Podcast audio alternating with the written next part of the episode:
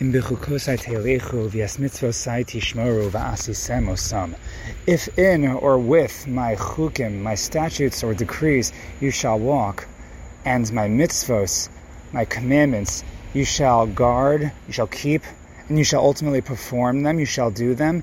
Then says Hashem, these are the brachos, these are the blessings that are going to follow as a result.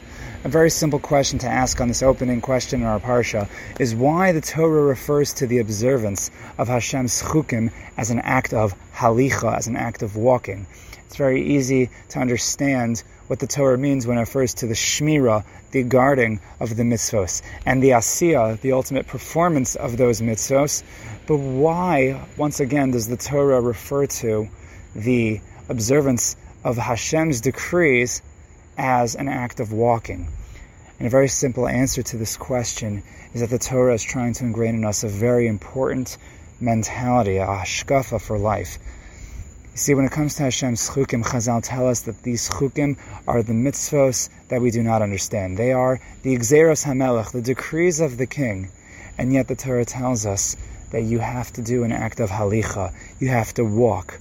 You walk with them. You take them with you where you go, and you walk in them. They are your path. The Torah is telling us that no matter what, whether or not we understand the mitzvos, they are something that we have to just go with. They are something that we follow. We walk with them.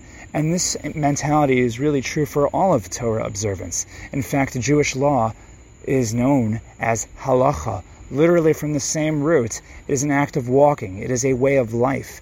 It is something that you just do.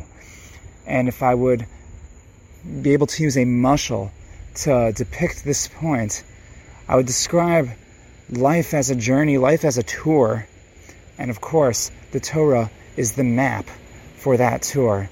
And Hashem is the designer of that map, and of course, Chazal are the tour guides. Hashem created the master tour, He created the journey, He created the environment, and He designed the map for us.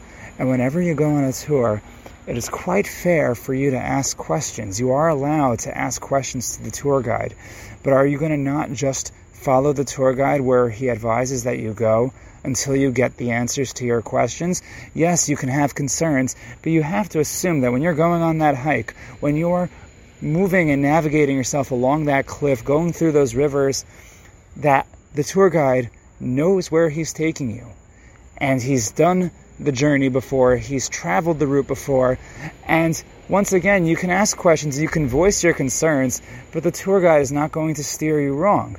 You have to understand that the Torah is that map for our journey in this world. And it was written flawlessly.